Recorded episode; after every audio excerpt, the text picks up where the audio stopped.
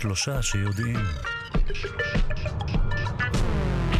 שלום לכם, הבוסטר מעניק לנדבקים בזן האומיקרון הגנה משמעותית מפני מחלה עם תסמינים, כך עולה ממחקר חדש שנערך בשיבא, וזו גם המסקנה של דוח ממשלתי בריטי שפורסם ביום שישי מיד כל הפרטים. שוב שלום לכם, אנחנו שלושה שיודעים בכאן תרבות.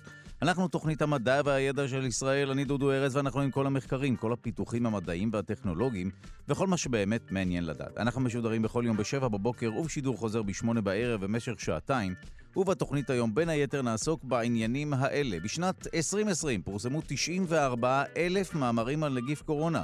השנה, שעוד לא הסתיימה, פורסמו עוד כה 126 אלף מאמרים על הנגיף, רק בתחום מדעי החיים והרפואה.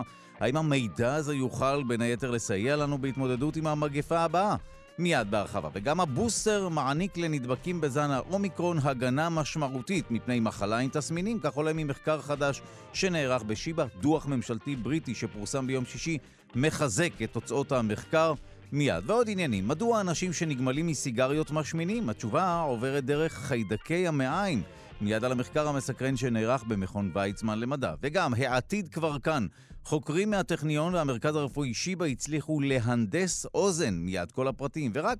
וגם לא רק בלבלב, שימו לב, גם במעי. על פי מחקר חדש שנערך במכון ויצמן למדע יחד עם אוניברסיטת יייל, גם במעי יש תאים שמייצרים אינסולין, וזו אולי מהפכה. וגם, הוא חוזר ובגדול, טלסקופ החלל האבל חזר לפעילות מלאה, מיד נבין מה המשמעות של זה, וגם פרפיום דה למור. מתברר שהלמור, הזכר, מדיף בושם בעל ריח פירותי כדי למשוך נקבות. ועוד עניינים, העורך שלנו הוא רז חסון, המפיקה היא אלכסנדר לויקר, על הביצוע הטכני די.ג'י אלון מקלר, תודה רבה ליגאל שפירא שמלווה אותנו. אתם ואתן מוזמנים ומוזמנות להצטרף לקהילה הרשמית של שלושה שיודעים בפייסבוק. כאן שלושה שיודעים. נזכיר שאפשר להאזין לשלושה שיודעים גם כהסכת בכל זמן ובכל מקום באמצעות היישומון של כאן, גם באמצעות ספוטיפיי, אפל וגוגל. בואו נתחיל.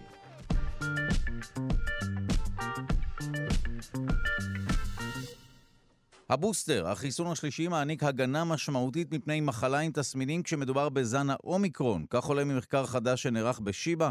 מסקנת המחקר כמעט זהה למסקנה שפורסמה בדוח בריטי ממשלתי ביום שישי. אנחנו שמחים לומר שלום לראש המעבדה לאימונותרפיה באוניברסיטת בר אילן, חבר הוועדה המייעצת לניסויים קליניים בחיסוני קורונה, פרופסור סיריל כהן, שלום. שלום, בוקר טוב דודו, שבוע טוב. טוב, אה, שבוע טוב. אה, נקודת המוצא הייתה אה, לנסות ולפענח האם זן האומיקרון הוא אכן יותר מידבק, מתפשט במהירות, יותר מסוכן, או שהחיסון בעייתי, והנה אנחנו מקבלים בסוף השבוע הזה שני מחקרים שלפיהם הבוסטר, החיסון השלישי, הוא מעניק הגנה מספיק טובה מפני מחלה עם תסמינים. כן, אה, קודם כל זה חדשות שהן קצת מעודדות, בכל זאת כבר שבועיים ויותר אנחנו במערבולת הזאת של האומיקרון עם כל מה שקורה. אה, תראה, צריך להסתכל באופן כללי, כמו שאמרת, על הדברים שמטרידים אותנו, אה, וצריך לשקלל אותם. הדבר הראשון, מן הסתם, זה האם הוא מתפשט מהר יותר, ויש עכשיו יותר ויותר עדויות שכן, זה המקרה. אה, אפילו זה מגיע לקצב שהוא די אה, מסחרר של אה, הכפלה כל יומיים שלושה. וואו. זה אומר שהאר שלו מאוד גבוה, זה אומר שקשה מאוד לעצור אותו בצורה טבעית. ואז אתה מסתכל האם יש מחלה קשה יותר, וכאן... שוב, אני הייתי מאוד זהיר בנושא הזה, כי באופן כללי כשאתה מסתכל על, ה, על ההתפשטות של וירוסים כאלה, אתה צריך לקחת בחשבון כמה דברים, אבל פר בן אדם כנראה שהוא לא גורם למחלה קשה יותר. ברמת האוכלוסייה, אתה יודע, אם, גם אם הוא גורם בתדירות יותר נמוכה למחלה קשה, אבל מתפשט יותר מהר, אז יכול להיות שזה מחפה על זה, ואז בכל זאת אנחנו נדאג למה שיקרה בבתי חולים, עוד טיפה מוקדם להגיד. ואז נשאר כמובן הנושא של החיסון, ולזה אנחנו מגיעים, האם החיסון מסוגל בעצם לעצור אותו. עכשיו, צריך לקחת בחשבון שהמחקרים האלו יחסית ראשוניים, גם אם אתה תסתכל על המחקר של פרופסור רגב יוחאי משיבא, שהוא בעצם בוצע על 20 איש, וגם אם אתה מסתכל על המחקר של אנגליה, שבעצמם הם טוענים, חבר'ה, זה עדיין ראשוני, בכל זאת יש קצת תקווה שהבוסטר יכול לעזור. אנחנו כבר ידענו משבוע שעבר שלגבי אה, שתי מנות אה, זה כנראה לא מספיק, התפרסמו אה, מחקרים מדרום אפריקה, התפרסמו מחקרים גם מגרמניה, אה, גם המחקר של פייזר עצמו, למרות ששוב, יש כאלו שתמיד אומרים שאולי לא יותר מדי להסתכל למי שהוא בעל עניין, כמו חברה כמו פייזר, אז אנחנו ראינו ששתי מנות זה לא מספיק, ואז חיכינו לראות קצת מה קורה עם שלוש מנות. ומגיעות תוצאות ראשוניות, לדוגמה במיוחד המחקר באנגליה, ככה קצת יותר אה, אה, אה, נותן לנו איזשהו מספר של 75% הגנה ממחלה תסמינית. אם יש לך את הבוסטר. אבל, ויש תמיד אבל, מדובר באנשים, הם בדקו אנשים שקיבלו את הבוסטר לאחרונה. השאלה הגדולה שאנחנו mm. מתחילים לשאול, או שאנחנו שואלים את עצמנו עכשיו, זה כמה זמן אחרי הבוסטר בעצם זה יהיה מספיק, או זה יהיה עדיין אפקטיבי כנגד האומיקרון. טוב, הרבה מאוד שאלות. זאת אומרת שאתה עדיין... אה... לא אומר שהבוסטר עצמו מעניק הגנה הרמטית, או לפחות לא, לא צריך להיכנס לאופוריה, כי שוב, אנחנו מבינים שהציבור קצת עייף, אני רואה גם מסביבי, ופחות מקפיד. למרות שבתקשורת אנחנו שומעים על האומיקרון ועל הסיכוי לזה שכבר גל חמישי החל וכולי, ברחובות אנשים כבר עייפים מהקפדה על הכללים. כן, זה, זה בהחלט, אה, יש פה סינדרום, יש פה תסמונת עייפות אה, כללית. תראה, צריך להגיד את האמת. אחד הדברים, עוד אחד הנתונים שכן מגיעים לנו מהמחקרים האלה, זה שכנראה שמחוסנים ו... אה, אה, אנשים שנדבקו, כלומר מחלימים מחוסנים או מחוסנים מחלימים, כנראה יש סיכוי שהם יהיו אה, עמידים עוד יותר. זאת אומרת, בסופו של דבר, ואני לא מנסה להבהיל אף אחד, אבל הסנטימנט, ההסתכלות על הנושא הוא ש... רובנו נחשף ל-COVID-19 במידה כזו או אחרת, עדיף שזה יהיה עם בוסטר.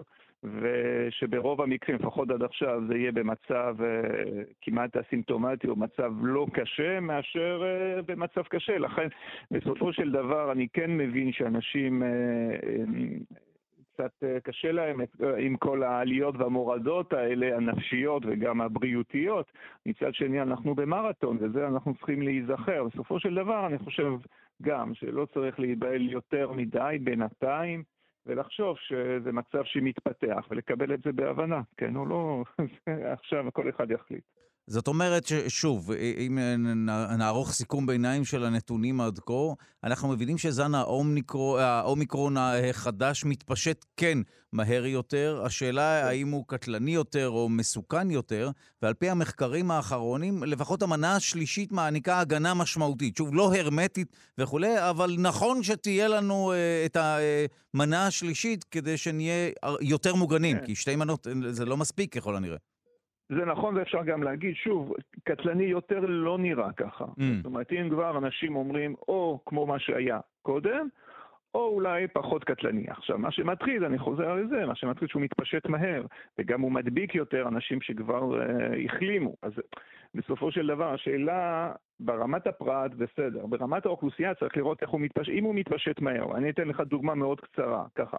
אם אנחנו היינו אומרים, וזה לא המספרים הנכונים, שהדלתא ב-2% מהמקרים הוא גורם למחלה קשה, ויש לך עכשיו זן חדש, של האומיקרון, שהוא לדוגמה מתפשט פי עשר מהר יותר, או פי שלוש, נגיד פי שלוש יותר מהדלתא, אבל הוא גורם חצי מחלה קשה, עדיין אתה תהיה פי אחד וחצי נכון. יותר מחלה קשה מאשר הדלתא עם האומיקרון, זה הנקודה. זה, צריך לשקלל את הכל ברמת האוכלוסייה, אבל עדיין אנחנו לא רואים מחלה קשה יותר, עדיין חדשות שהן מעודדות שהבוסטר כנראה אה, מהווה איזושהי הגנה נוספת. ואנחנו נתקדם לאט לאט, ככה צריך להסתכל על זה, עד הזן הבא, מה אני אגיד לך. זהו, אז, אה, אז שאלה לסיום, זהו, אה, נגזר עלינו לחיות כך, בין, אה, בין זן אחד למשנהו, ו, וניסיון אה, להגן על עצמנו באמצעות חיסונים ומסכות וכולי. אז תראה, יש גם חיסונים, אה, תראה, מה זה נגזר? אנחנו חיים עם אה, מחלות, אנחנו חיים עם וירוסים, ואנחנו חיים עם אה, שפעת כל שנה וכן הלאה. האם נגזר עלינו מבחינה מסוימת? כן, יש לנו וירוס חדש, אני לא חושב שהוא הולך להיעלם. מצד שני, נסתכל על מדינת ישראל בקטע החיובי, זה כבר שנה שלא היה לנו פה סגר והגבלות חמורות וכן הלאה. הסגר האחרון הוחלט בסוף דצמבר, שנה שעברה, מבצע החיסונים התחיל לפני שנה. די עשינו כברת דרך בסופו של דבר. צריך לקוות שימשיך ככה, זאת אומרת שהגלים, אה, גם אם יהיו נדבקים וכן הלאה, אה, אנחנו נרגיש פחות עומס על בתי חולים, נרגיש פחות עומס באופן כללי על החיים היומיומיים. ולאט לאט אני מקווה שתוך, אה, אני לא רוצה אפילו לתת להגיד לך כמה זמן, אבל אה, בוא נגיד ככה, אה, הוא לא מפס... הווירוס הזה לא הפסיק להפתיע אותנו, אני אפילו רציתי להגיד לך אה, להיפרד ממך עכשיו בשידור, אבל להגיד לך אולי, אתה יודע, עוד שבוע יהיה איזה משהו חדש, אולי תרצו לראיין אותי. בקיצור, הווירוס הזה בהחלט מפתיע אותנו, ובסדר, אנחנו, אנחנו נשאר בקטע הזה, אני חושב שצריך להסתכל על חצי הכוס שהיא יותר מחצי המלאה. אה, ולראות שיהיה לנו חיסונים, ואולי יהיה לנו עדכון לחיסונים, ואולי יהיה לנו טיפולים בתקופה הקרובה, ועם זה שהווירוס מתפשט, אז גם האוכלוסייה, מקנה, זה מקנה עמידות לאוכלוסייה. ובסוף הוא יהיה, זה, אני מקווה, כמעט כמו שפעת. טוב, תודה לך על הדברים, פרופ' סיריל כהן, ראש המעבדה לאימונותרפיה באוניברסיטת בר אילן, חבר הוועדה המייעצת לניסויים קליניים בחיסוני קורונה. תודה רבה. תודה רבה, להתראות.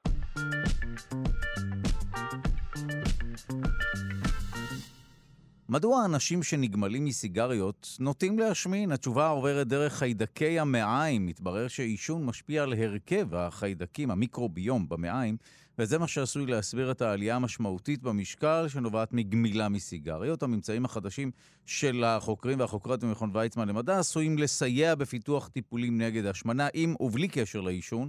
המחקר החדש נערך גם בעכברים וגם בבני אדם, אנחנו מיד אה, נתהה על קנקנו של המחקר. המחקר פורסם בכתב העת המדעי Nature, אנחנו שמחים לומר שלום לעורך המחקר, פרופסור ערן אלינב מהמחלקה לאימונולוגיה במכון ויצמן. שלום.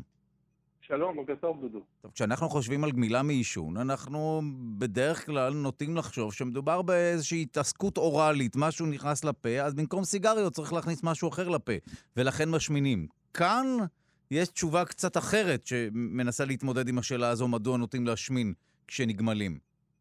נכון, אה, במשך הרבה מאוד עשרות שנים אה, חשבנו שגמילה מעישון אה, מביאה לעלייה דרמטית במשקל בגלל מגוון של סיבות והשערות שאנשים העלו, אבל כשמסתכלים על המחקרים, רובם הראו שאנשים שנגמלים מעישון לא אוכלים יותר, כך שכל הסיבות האחרות לא לגמרי תפסו ועשו לנו שכל. ומה שאנחנו גילינו הוא שמרכיב חשוב אה, שפחות אה, מתייחסים אליו בגוף האדם, שהוא החיידקים שלנו, אה, גורם מאוד בצורה דרמטית לאותה עלייה במשקל שכרוכה בגמילה מעישון.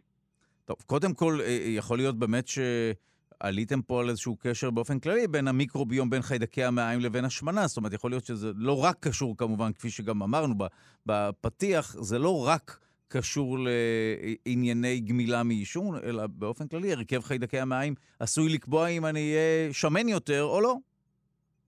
אנחנו חוקרים את הקשר בין החיידקים לבין אה, השמנה, סכרת וסיבוכים אחרים שקשורים אה, להשמנה כבר אה, עשור. במחקר הספציפי הזה התמקדנו בסוג מאוד מסוים של השמנה שאותה העולם לא הבין, וכמו שאתה אומר, דרך הבנה עמוקה של המנגנונים החיידקיים שתורמים להשמנה שקשורה בגמילה ועישון, גילינו התערבויות שאנחנו חושבים שיכולות להיות יעילות בכל סוגי השמנה, לא רק זאת שקשורה לעישון. וואו, עכשיו בואו ננסה להסביר לנו מה הקשר בין הרכב חיידקי המים לבין עלייה במשקל. זאת אומרת, איך הדברים האלה קורים? אז, אז יש כל מיני מנגנונים שבהם חיידקי, חיידקי המים יכולים להשפיע על הגוף האנושי. המנגנון העיקרי שאותו אנחנו חוקרים ושאנחנו חושבים ש, שיכול להסביר הרבה מהתופעות הגופניות שקשורות לשינויים בחיידקים, קשור להפרשה על ידי החיידקים של אלפי חומרים או מולקולות אה, שבניגוד לחיידקים שגרים במקום אחד, במקרה הזה במערכת העיכול, אותם חומרים שהם מפרישים יכולים להיכנס לתוך הגוף הסטרילי שלנו ובעצם להגיע לכל איבר ולכל תא בגוף שלנו. ודרך הבנה של אותם חומרים שהחיידקים מפרישים אותם, אנחנו מתחילים להבין איך החיידקים יכולים להשפיע אפילו על תהליכי מחלה שקורים במרחקים מאוד גדולים מאיפה שהחיידקים עצמם נמצאים. אנחנו שוב אה, נתקלים בעוד דוגמה לכך שחיידקי המים הרבה יותר משמעותיים ממה שדמיינו. לא סתם מדובר באיזושהי אוכלוסייה סימביוטית שחיה בתוכנו ואיכשהו, אוקיי, הם נהנים ממשהו, אנחנו אולי נהנים ממשהו אחר וכולי. זה משהו הרבה יותר דרמטי כנראה. לגמרי, אנחנו בעצם מתייחסים בהיבט הזה לחיידקים במעיים שלנו כאל מפעל ביוכימי ענק שקיים בתוך כל אחד ואחת מאיתנו, והמפעל הזה מפריש המון סוגים של מולקולות שאת רובם אנחנו לא מכירים, והמולקולות האלה הן בעלות השפעה מאוד אדירה על הרבה מאוד מהתפקודים הבריאים או על הנטייה שלנו לפתח מחלות. וכחלק מהמאמץ שלנו להבין את העולם הזה או את המפעל הזה, אנחנו לאט לאט מגלים חומרים שמופרשים בתוך הגוף שלנו על ידי החיידקים, שאפשר יהיה להשתמש בהם כתרופות למחלות נפוצות. וואו. טוב, אז מה זה אומר שאפשר לשנות באופן יזום את הרכב חיידקי המעיים? אז יש יותר ויותר אה, ניסיונות מחקריים בשלב הזה אה, אה, שלנו ושל אחרים, שמטרתם לשנות או את ההרכב או את התפקוד של החיידקים בצורה מושכלת, שתהיה בטוחה וגם תהיה יעילה במניעה או בטיפול במחלות. במקרה הספציפי הזה, ברגע שאנחנו מזהים מולקולה או חומר שגורם למשל להרזיה בהקשר של גמילה מעישון, ואנחנו יודעים שהוא חסר באנשים או בעכברים שיש להם נטייה לעישון, אנחנו יכולים בעצם להחזיר את החומר הזה בלי בכלל להתייחס לחיידקים שהפרישו אותו, ואז בעצם אה, תגלית שקשורה לחיידקים יכולה להביא להתערבות שלא מערבת את החיידקים עצמם. וואו. מה מלכתחילה משפיע על הרכב חיידקי המעיים? האם תזונה זה בעיקר הגורם ש, ש, שמשפיע על ההרכב? אני מנסה להבין איך אפשר אה, לנהל אורח חיים בריא וגם ברמת חיידקי המעיים. החיידקים שנמצאים בגוף שלנו, והם לא נמצאים רק במים, הם נמצאים בכל מקום בגוף שלנו שבא במגע עם העולם החיצון, הם סוג של מתווך, שמתווך הרבה מאוד אותות שבאים מהסביבה שלנו לתוך הגוף האנושי. אז, אז למשל, הזכרת תזונה, אנחנו חושבים שהרכב ותזמון התזונה הוא אחד מהגורמים החשובים ביותר שמפרישים על החיידקים הפנימיים בגוף שלנו, אבל לא רק תזונה, גם התרופות שאנחנו אה, לוקחים, גם רמת הסטרס שלנו, גם תפקוד מערכת החיסון שלנו, והרבה מאוד אה, גורמים נוספים שרק מתחילים להילמד, משפיעים על החיידקים, ודרך החיידקים משפיעים על בריאות האדם. שוב, אה, מדהים לשמוע עד כמה הרכב חיידקי המעיים שלנו עשוי להשפיע עלינו, ובכל מה שקשור להשמנה. זאת אומרת שמתישהו נוכל לשלוט לפחות אה, בנטייה להשמנה וכולי, דרך התערבות בחיידקי המעיים, דרך השתלת, בזמנו דיברו על השתלת צואה וכל מיני דברים ששוב, זה, זה הטייטל הקצת בעייתי וכולי, אבל שינוי של הרכב חיידקי המעיים עשוי להשפיע על המשקל שלנו, כפי שאמרת, גם על מחלות וכולי, אבל כך אפשר בין היתר אה, למנוע אה, משקל יתר. כן, השמנה שאנחנו חוקרים אותה כבר הרבה מאוד שנים, ובייחוד השמנה אנושית, היא מחלה מאוד מורכבת, היא לא נגרמת רק על ידי גורם אחד, לא על ידי גורם חיידקי ולא על ידי גורם אה, אנושי אחד. אה, היא מחלה מורכבת וההתערבות בהשמנה תצטרך אה, להש... להשפיע על כל הגורמים שגורמים אליה. אנחנו אה, והעולם אה, יותר ויותר מראים שהחיידקים היא אחד מהגורמים האלה, ועל ידי הבנה עמוקה של איך זה קורה, מה החומרים שמופרשים שמשפיעים על זה, בהחלט אנחנו מתקדמים אה, בצעדים די גדולים לכיוון פיתוח של התערבויות מושתתות חיידקים, שיהיו גם בטוחות, ואני מקווה גם יעילות בעתיד. וואו, טוב, ואם לקחתי עכשיו עשרה ימים אנטיביוטיקה, מה זה אומר, שכולם מתו שם וצריך לשקם את האוכלוסייה איכשהו?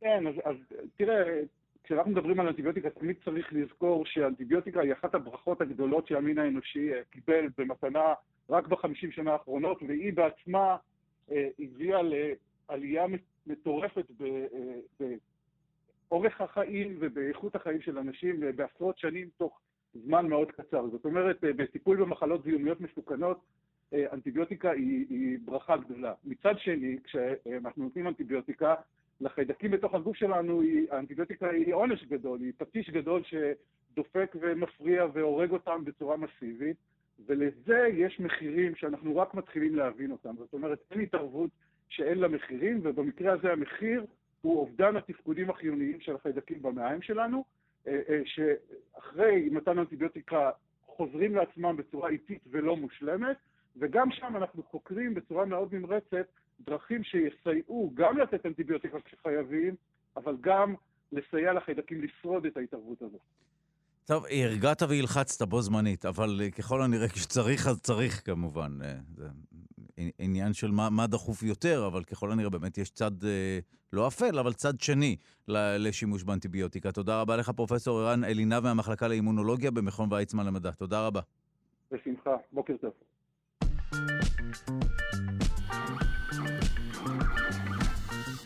העתיד כבר כאן. חוקרי הטכניון והמרכז הרפואי שיבא הצליחו להנדס אוזן.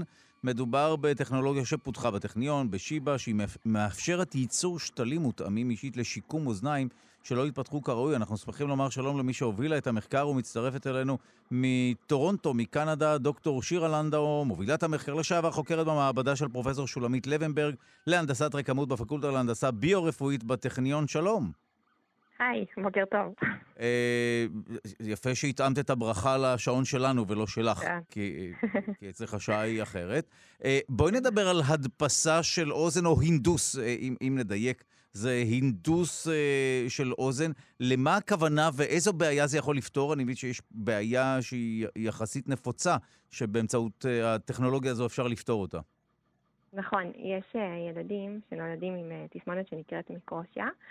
שבעצם האפרכסות שלהם לא מפותחות, או כלל לא נולדים עם אפרכסות, ובעצם הטיפול בהם כיום זה אה, לקיחת חלק מהצלע, ובעצם אה, מעין אה, פיסול של הצלע הזה ליצירה של אוזן. אז אתה יכול לתאר לעצמך שהילדים האלה סובלים מאוד מכאבים באזור הצלע, אה, סיבוכים כמובן, וכן נדרשת אה, אה, אומנות גדולה מאוד של המנתח, אה, מדובר בניתוחים מאוד ארוכים, ובעצם הטכנולוגיה שלנו נועדה לעקוף את כל זה. אנחנו יצר, הדפסנו בעצם מעין פיגום מחומר שהגוף יודע לפרק, שמעין חומר תומך.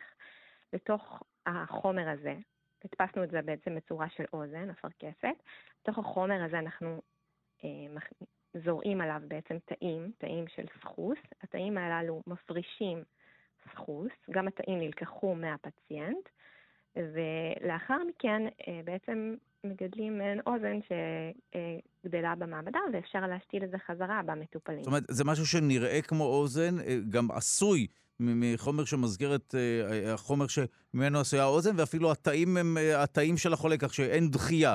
של הדבר. נכון, זה תאים אוטולוגיים, תאים שנלקחו מהפציינט עצמו, בעצם ביופסיה קטנה, במקום ככה לקיחה גדולה של צלע. התאים הללו מתרבים ומפרישים ממש את החומר שנמצא באוזן שלנו. האוזן שלנו מורכב, מורכבת מסחוס, והתאים בעצם מפרישים סחוס אה, ויוצרים בעצם רקמה טבעית. עכשיו, הפתרון עצמו הוא פתרון אסתטי יותר? כי הרי מה הפונקציה של האוזן שלנו? אה, כמובן, מדובר בפתרון אסתטי. אה, לעתים הילדים, אה, ככה נחסמת להם תעלת השמיעה, אז יש גם עניין פונקציונלי, אבל התאים שלנו והפיגום שלנו הוא רק אסתטי, בעצם יצירה של אוזניים, אפרכסות, ללא...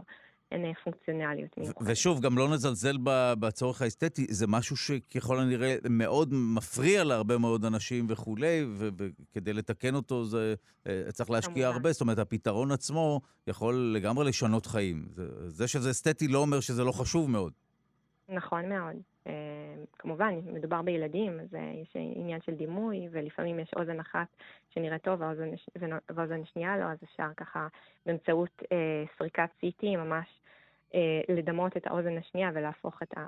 ליצור את ההופכית לה. אה, וואו. זאת הדפסה תלת-ממדית. כן. תשמעי, זה נשמע שאת חל... זהו, את, אה, תשלימי את המשפט ואז נבין כן, מה עוד אפשר ש... לעשות עם הטכנולוגיה הזאת. כמובן כן. שזה לא רק לילדים, יש אנשים שסובלים מטראומות מסוימות.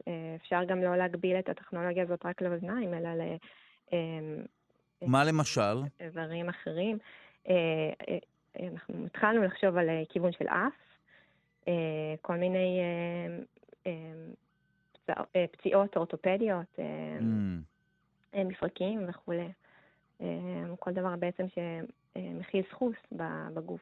טוב, אז הרבה מאוד יישומים יש לטכנולוגיה הזו, אז אם נשוב לטכנולוגיה הזו, הכוונה היא ליצירה של שלד, ש... שלד של האיבר, שבסופו של דבר השלד עצמו מתכלה, שעליו צומח הסחוס או מופרש הסחוס מתאים? איך זה בדיוק עובד? מה, מהו אותו שלד? ממה הוא עשוי? נכון מאוד. אז בעצם אם אנחנו ניקח רק תאים, אנחנו צריכים בעצם איזשהו מבנה יציב בהתחלה, שעליו נשים את התאים. Uh, החומר נקרא PCL, זה איזשהו פולימר. Uh, החומר הוא uh, מאושר לשימוש קליני, אפשר ממש להכניס אותו uh, לגוף, ובעצם uh, הוא משמש מעין פיגום ככה תומך, uh, uh, שנכנס עם השתל בעת ההשתלה, ולאט לאט הגוף uh, מפרק אותו, הגוף יודע לפנות אותו, והתאים uh, שהכנסנו מפרישים את הסחוס שמחליפים את השלד הזה. וואו, טוב, אה, נשמע מדהים. אה, בסופו של דבר הטכנולוגיה הזו היא, היא כזו שאפשר כבר להשתמש בה, או שזה עדיין ברמת הניסויים? כמובן נדרשים עוד הרבה ניסויים של אה, בטיחות, וככה להפוך את זה ממש להשתלה בילדים נדרש עוד זמן, אבל יש עדיין קבוצה של חוקרים בשיבא שעובדים על זה, וממש מתאימים, עובדים על כך שזה יוכל להתאים לשימוש אצל ילדים בקרוב. וואו, טוב, אה, אז גם נזכיר את כמובן פרופסור שולמית לבנברג, שהזכרנו כבר את שמה, וגם דוקטור שי יצחק דובדבני משיבא, ודוקטור אורית הררי שטיינברג, שגם הם היו חלק מהמחקר אה, הזה. אז ראשית, תודה רבה לך על השיחה הזו. אה, אנחנו במסגרת הניסיון להחזיר מוחות שאולי ברחו מפה, אנחנו כמובן ננסה לאכול לך את הראש ולשכנע אותך לחזור לפה. את לחזור. כן, אני, אני כרגע בפוסט-דוקטורט, אז התכנון הוא לחזור חזרה לישראל. אז, ו... אז השיחה הסתיימה, חבל על ה... לבזבז לך את הזמן, אם זה המצב. טוב, תודה לך אה, מעומק הלב על השיחה הזו. דוקטור שירה לנדאו, מובילת uh, המחקר, שוב, אוזן, אוזן מהונדסת, שפשוט מודפסת, ואז אפשר להשאיל אותה, לשעבר חוקרת במעבדה של פרופסור לוינברג להנדסת רקמות בפקולטה להנדסה ביו-רפואית בטכניון, מי שערכה את המחקר. תודה רבה לך על השיחה הזו. תודה לכם, להתראות. Thank you.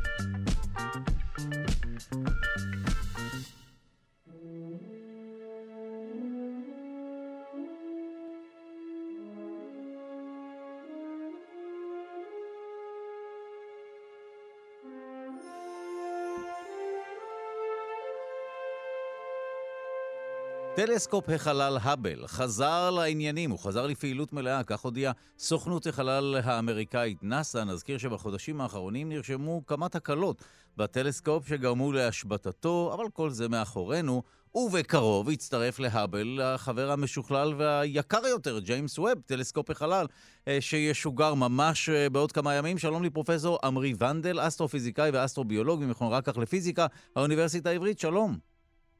בוקר טוב, דודו. עדכן אותנו מה קורה בקרב אה, אותו טלסקופ ישן יחסית, אבל אה, אפקטיבי.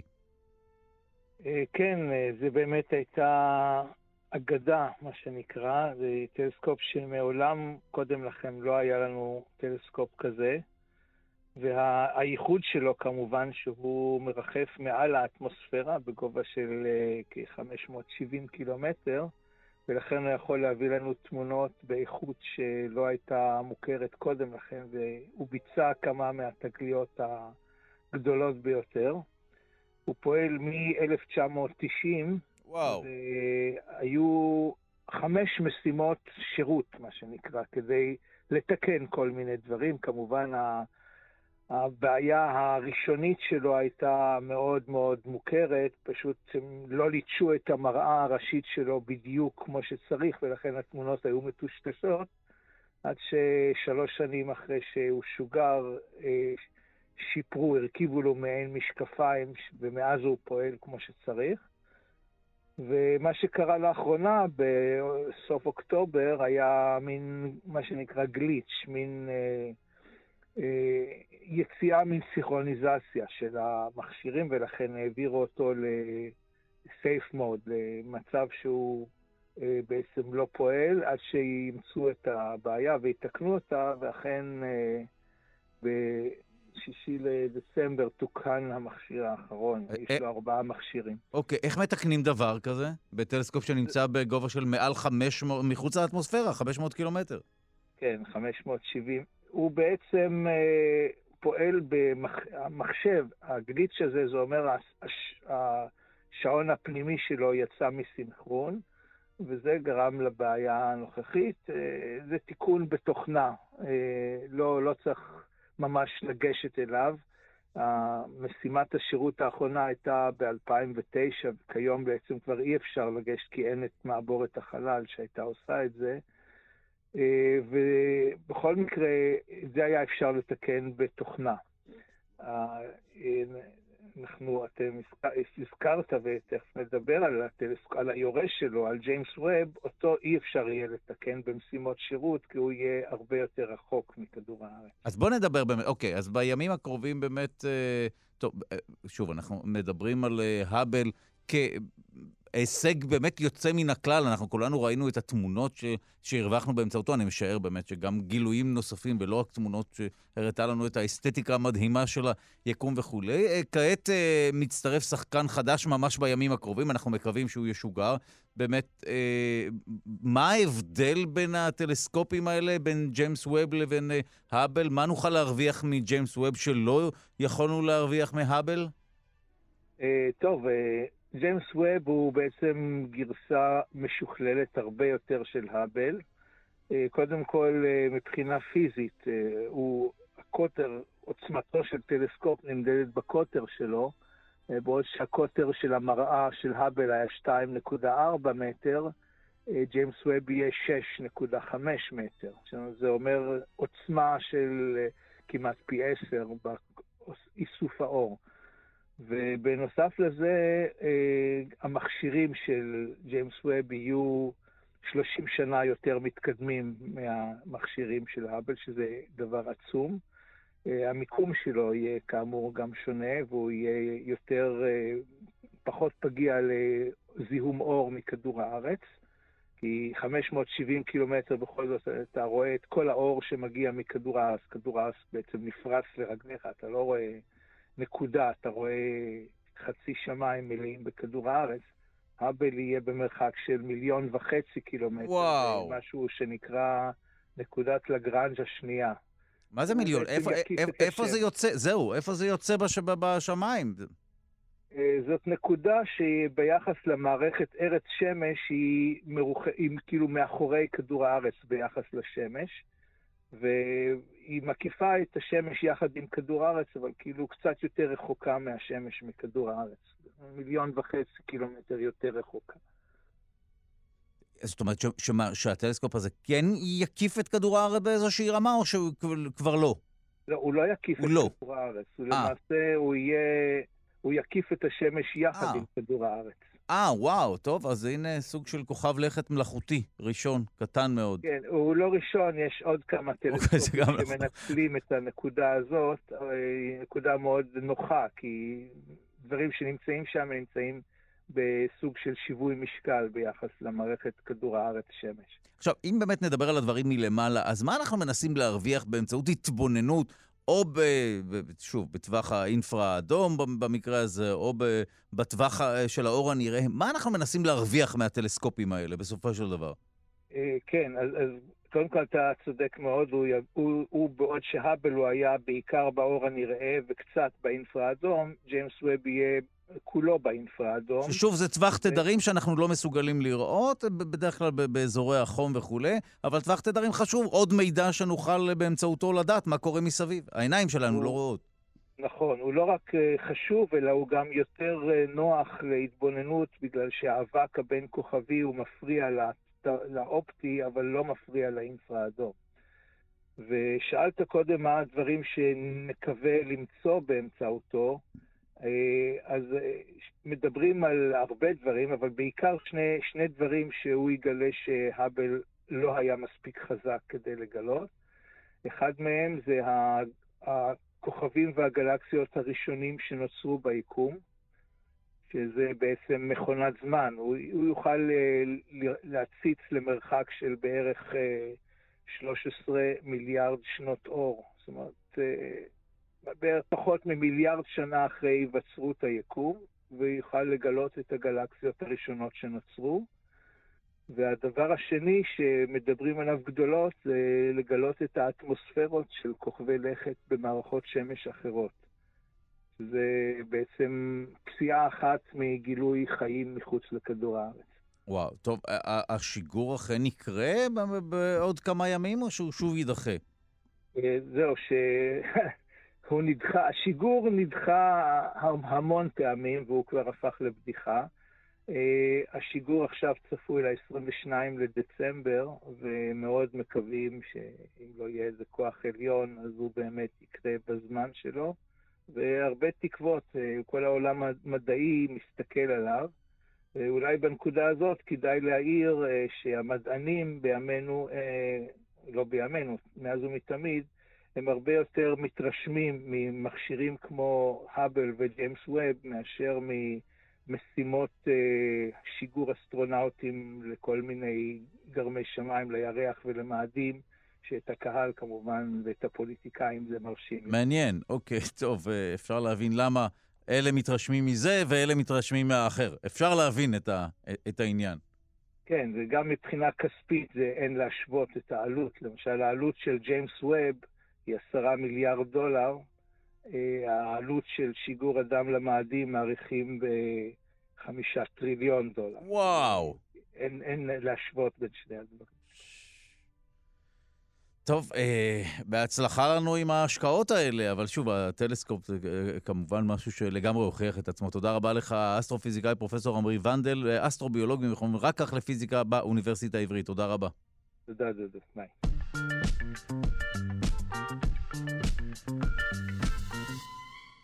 פרפיום דה למור, מתברר שהלמור הזכר מדיף בושם בעל ריח פירותי כדי למשוך נקבות, כך עולה ממחקר חדש שנערך באוניברסיטת טוקיו ופורסם בכתב העת current biology. במסגרת המחקר זוהו שלוש תרכובות כימיות שונות שאחראיות לריח הגוף הפירותי שמפיץ הלמור הזכר במהלך עונת הרביעייה השנתית. אנחנו שמחים לומר שלום למומחית להתנהגות בעלי חיים ממכון דוידסון לחינוך מדעי, דוקטור יונת אשחר, שלום. שלום, שלום, בוקר טוב. אני משער שהמחקר הזה הצליח לפעפע לראש ה... אה, לכותרות הראשיות של הרבה מאוד אתרי מדע, כי מדובר בסוג של בושם, נכון? הרי גם אנחנו, בני אדם, איכשהו מפיצים מין ריח פירותי לא קשור לריח האנושי, משום מה. כן, משום מה, מפיצים, אה, מפיצים באופן מלאכותי. כן, מלאכותי, ודאי. קצת יותר טבעי. כן. אז, אז, אז לכן זה מעניין כל כך, אז ספרי לנו איך זה בדיוק קורה, איך בפועל מפיצים את הריח הזה? אז באופן כללי, אנחנו חושבים יותר על תקשורת בעזרת ריח אצל מכרסמים למשל, יש את זה הרבה אצל חרקים, יש את זה הרבה מאוד אצל אשים, uh, שנמשכים לריח של הנקבות, ויש את זה פחות בפרימטים, הסדרה הזאת שכוללת אותנו ואת הקופים ואת קופי האדם וגם את הלמורים. אבל הלמורים כן uh, מתקשרים בעזרת ריח. הם אה, די, אה, די יוצאי דופן מבחינה הזאת אצל הפרימטים. ויש להם בלוטות שמפיצות ריח, בין השאר על ה... אה, ליד פרק כף היד שלהם, ליד ככה על הזרוע, יש להם בלוטה שעושה ריח. וכדי להפיץ את הריח הזה, הם, הם, המחקר הזה נעשה ספציפית על למור זנב טבעת, שאלה עם הזנבות היפים והדי פלאפיים האלה של ה... טבעות שחור לבן. Mm, אוקיי. Mm, okay. ומה שהם עושים זה שהם מורחים את, ה, את ההפרשות מה, אמ, ש, שיש להם על הידיים, מהבלוטות על הידיים, על הזרועות, הם מורחים את זה על הזנב. וואו, ומה, ככה ריח מופק הם... יותר? כן, ואז הם ככה מנענעים את הזנב באוויר ומפיצים את הריח, ויכולים גם uh, למרוח את הריח הזה על... uh, את. הנוזלים האלה על כל מיני מקומות כדי שאחרים יריחו אותם. ובהתחלה חשבו שזה בעיקר בשביל uh, מאבקים בין זכרים. הם ממש עושים, uh, כשהם uh, הם, הם עושים קרבות ריח. כשזכר נפגש עם זכר ורוצה להראות שהוא חזק והוא יכול והוא לא כדאי להתעסק איתו, הוא ממש מזיז את הזנב שלו כדי להפיץ את הריח לזכר השני, כדי שיריח כמה הוא זכר, כמה הוא חזק. אמ, אבל במחקר הזה התגלה שבעונת הרביעייה כנראה שהם קצת משנים את הריחות שלהם, אה, ומוסיפים בעיקר שלושה ריחות, שאחד מהם יש, להם, יש לו קצת ריח של הגס, וזה הריח של הפירוטי הזה, אמ, ונראה שהנקבות מאוד התעניינות בזה. מה שהם עדיין לא הצליחו להראות, וזה הם מתכוונים לעשות בהמשך, זה שזה גורם לנקבות להימשך יותר לזכר ולרצות יותר להתאבג איתו. כרגע מה שיודעים שהנקבות מתעניינות מאוד בריח, בריחות האלה. אמ, אז אחר כך נראה אם זה גם, אה, מה, מה זה גורם להם לחשוב על הזכר הזה. טוב, גם, גם התעניינות זו התחלה, כמובן. התעניינות זה הצעד הראשון, כן. אין ספק. קודם כל הן צריכות להריח את זה. וואו. ואחר כך נראה מה, מה זה עושה בפועל. איך הגוף שלהם מייצר בכלל את המולקולות האלה? פתאום ריח של פירות שבוקע מהגוף?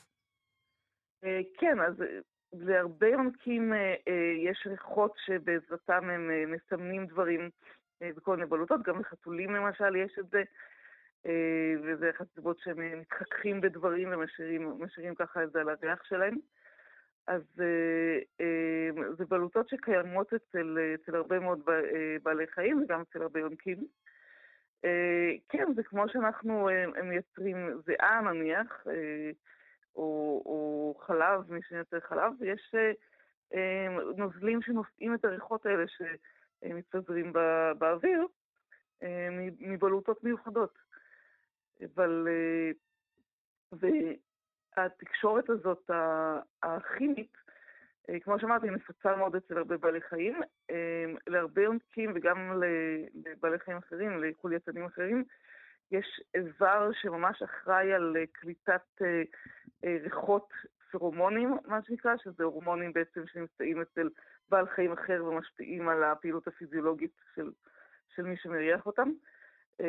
וריחות של בעלי החיים אחרים, זה איבר שנמצא בחלק העליון של הפה, נקרא איבר יעקובסון, אמ, וזה איבר שאצל בני אדם יש עדיין ויכוח אם הוא פעיל או לא. אה, יש לנו את זה? הייתי בטוח שזה רק אצל כלבים. יש לנו את זה, זה אצל כלבים, זה אצל חתולים, זה אצל סוסים, זה אצל הרבה מאוד יונקים.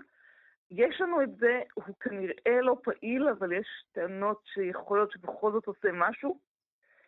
אמ, ואצל הלמורים הוא פעיל. אצל הלמורים הוא פעיל והוא קולט את הריחות האלה כשהם כשמרחכים אותם. זה אגב הריח, אם אה, אה, מישהו שיש לו חתול, יש להם הבעה מאוד אופיינית לזה שכשהם מריחים בעזרת האיבר יעקובסון, עם פה פתוח קצת ושפתיים משוכות לאחור, הם נראו כאילו הם יריחו משהו נורא נורא מגעיל. וואו. או כאילו אה, אצל חתולים זה לפעמים גם לובש מין הבעת בוז עצום לעולם כולו, שבאופן כללי לחתולים יש קצת... אה, הם, אה, לפעמים נראה שיש להם יחס כזה. אבל אה, בדרך כלל יש להם פרצוף כזה של התנשאות כן, או זהו, בוז לעולם. זהו, אז זה, זה אה, עוד יותר, כשיש להם את זה עוד, עוד יותר, יותר אוקיי. פתוח קצת, אה, או שהם יריחו משהו שממש הם לא מסוגלים לסבול. זה, זה, לא, זה לא באמת שהם יריחו משהו שהם לא מסוגלים לסבול, זה בעצם כשהם מריחים את ה... איזה שהם ריחות של, הרבה פעמים ריחות של חתולים אחרים, דרך האיבר יעקובסון הזה בפה שלהם. וואו, אוקיי, אז הנה הכרנו את הפרפיום דה למור, אה, הבושם החדש, או לא חדש, הבושם שבוקע מגופם של הלמורים, אה, אנחנו נבין למה זה טוב, ככל הנראה הדבר קשור או לאזהרה של אה, זכרים אחרים, או לאיכשהו העלאת קרנם בעיני הנקבות. תודה רבה לך, המומחית להתנהגות בעלי חיים ממכון דוידסון, דוקטור יונת אשחר, תודה רבה.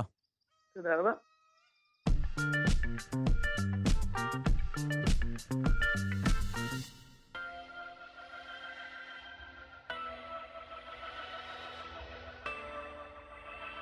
ובמסגרת פינת החדשנות ברפואה נעסוק במגמות באספקת שירותי בריאות, החל ממעבדה בבית, דרך אשפוז בית, רפואה מרחוק. שלום לדוקטור מיכל חמולות, מנכ"לית אושייה וראש מסלול עתיד הרפואה והבריאות באקדמיה לעתיד של אושייה. שלום.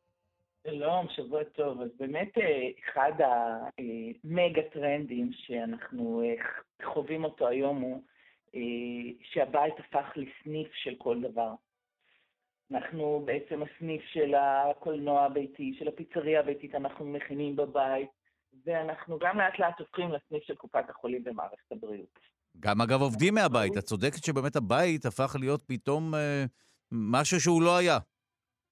לגמרי. הבית כסניף אה, אה, זה, אמירה של הטרנדולוגית אה, עדי יופה, ואני מאוד מתחברת לזה, זה קורה בכל דבר, עבודה מהבית, תחביבים מהבית וכולי. וגם בריאות מהבית. ואז השאלה איך זה בא לידי ביטוי, המגה טרנד הזה של הבית כסניף של כל דבר, ואנחנו ממש משתקעים בבית קצת קוקונים כזה, כמו הבבושקות, אנחנו בתוך הבית, אז איך זה בא לידי ביטוי? זה, זה, זה כל הרצף החל ממניעה ובריאות, דרך הבחנה ודרך טיפול ועד אשפוז, כל הרצף ש, של, של בעצם של הבריאות וספקי השירותים כמובן מוזמנים וכבר רואים חלקים מזה, זה, זה הכיוון של אספקת שירותי הבריאות. אנחנו רואים את זה, דרך אגב, לא רק על ידי ספקי השירותים בארץ, קופות החולים, אלא גם על ידי המפתחים וכל הטכנולוגיות שהולכות לכיוון הזה. אז זה מניעה, אנחנו כל הזמן מדברים, אין סוף אפליקציות, בארץ יש הרבה גאו, גאוות ישראליות, מ-day 2 לאבחון הסוכר ועד טייטו ל-day 2 לתזונה בריאה, סליחה. אני, אני קפצתי ישר לאבחון, כפי שאתה רואה, okay. אוקיי. אבל המניעה בבית, אני אתן דוגמה לא ישראלית, אפליקציות, אפליקציות של בריאות הנפש הרבות ודיברנו עליהן. אז, אבל זה תזונה וזה פעילות גופנית. כל מה שעוזר לנו ברגיעה, תזונה, פעילות גופנית, שינה, זה בעצם מניעה וקידום בריאות מהבית. השלב הבא זה האבחון, הרי איך, איך באים ברפואה? השאלה הראשונה ששואלים הרופאים זה מה הבעיה? ובאמת הסיפור של הבית כמעבדה זה, זה מגה טרנד מאוד חזק, אנחנו רואים עלייה בבדיקות המעבדה בבית, במקום שאנחנו נלך ונפשוט את היד לדם או ניתן שתן, המעבדה מגיעה אלינו, יש הרבה מאוד פתרונות כאלה, אבל מעבר לזה שהקופות כבר מבינות את זה ומציעות את השירות, אנחנו רואים המון טכנולוגיות שניתן לעשות אה, אה, אה, בדיקות מעבדה בבית, תואה שתן דם, ובעצם הסמארטפון, הסלולר, הפך לעמדת מעבדה ניידת. כמעט כל נתון היום שאנחנו רוצים לדעת, אפשר לעשות בבדיקה ביתית, דקירת אצבע לטיפה דם, לשים את זה על פרוב, לחבר את זה לסלולר, ועדיין אז לא יתחבר לגיליון הרפואי, והקופות בארץ עוד לא יודעות מה לעשות עם זה, אבל הן מתקדמות לכיוון. אז המעבדה והאבחון בבית, אנחנו כבר שם, ולא רק בדיקות מעבדה, מדובר על מכשירי הדמיה, החל מאקו לב שאפשר לחבר למכשיר הסלולרי. וואו. כן, כן. זאת אומרת, האבחון הוא לא רק דרך הסיפור הרפואי ודרך בדיקות החומרים הביולוגיים, אלא ממש מכשירי אבחון שעוברים מזעור, וזה השלב השני. והשלב השלישי שאנחנו רואים, וגם עליו אנחנו מדברים הרבה, זה באמת איך אנחנו עושים את ה... אחרי שכבר יש את האבחון, איך נותנים את שירותי הרפואה מהבית. וזה באמת כל שירותי הרפואה מרחוק. אנחנו רואים איך הקופות עוברות לאפשר עוד ועוד שירותים שאפשר לקחת אותם מהבית, החל משיחה עם, עם רופא ראשוני, רופא, בעיניי זה הרופא הכי חשוב, רופא המשפחה, רופא הילדים בקהילה, ודרך רופאים מומחים. אז כל זה זה רפואה מרחוק, אבל גם המון המון תהליכי רפואה שעוברים חצי אוטומציה ועוברים דיגיטציה, כך שאפילו אנחנו לא צריכים לפגוש רופא. או במקרים מסוימים ששולחים את הרופא או הרופאה או את הפיזיותרפיה אלינו הביתה. זאת אומרת, עברנו ממניעה לאבחון לטיפול בבית, וב-level הרביעי זה כמובן level שגם אנחנו רואים את ההתחלה שלו והוא הולך וגדל, והערכות אומרות שהחל מ-30% מהאשפוזים יכולים לגמרי להיות בבית, ובעיניי זו הערכה שמרנית, כי בסופו של דבר בתי החולים צריכים למקד את עצמם רק בדברים שדורשים או באמת את החירום הכירורגי, או, או, או באמת הדמיה במכשירים שאי אפשר להביא בבית, כל השאר אפשר לאבזר היום בית ברמה של טיפול נמרץ עם סנסורים וחיישנים, ולעשות המון מהאשפוזים בבית, שכוח אדם הרפואי מלווה או מרחוק או עושה ביקורים. בחברת צבר הישראלית זה לא סתם מתפרץ כל כך יפה, וגם פמי, פמי זאת חברת שירותים שמיקדה את עצמה בשירותי בריאות, ונותנת המון המון שירותים לקופות בכל הרצף הזה שדיברנו. זאת אומרת, אנחנו באמת רואים שינוי עמוק, ככה שבסופו של דבר, בעוד כמה שנים, ניכנס למטאוורס בשביל לאבחן את עצמנו ליקום הבדיוני הזה, ולטפל בעצמנו, ומדי פעם גם יבוא איזה איש מקצוע רפואי לעזור לנו בכל הדבר הזה. זה ככה, אם נעבור מחדשנות לעתידנות, וזה לא עתיד רחוק.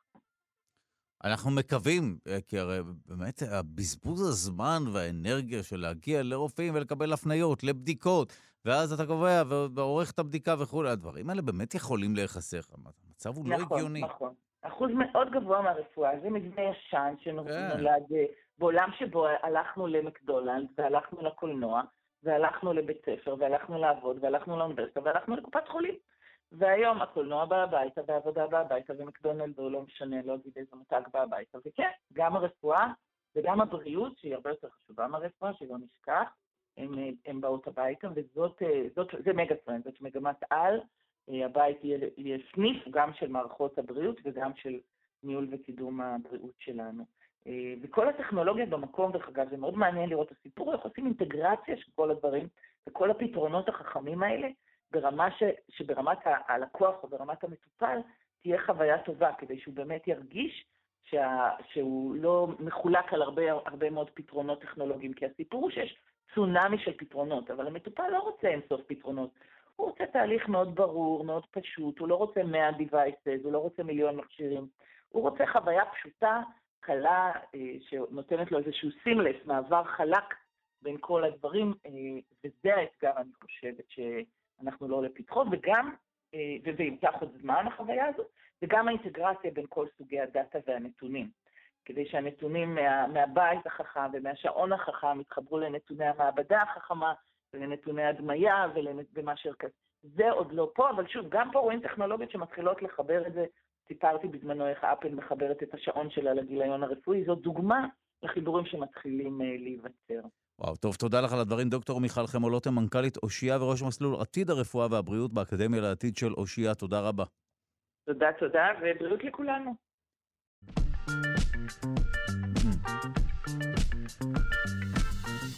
לא רק בלבלב, תאים שמייצרים אינסולין התגלו במעי של עובר. התגלית המפתיעה של החוקרים ממכון ויצמן, יחד עם חוקרים מאוניברסיטת יייל, פותחת אפשרות ח...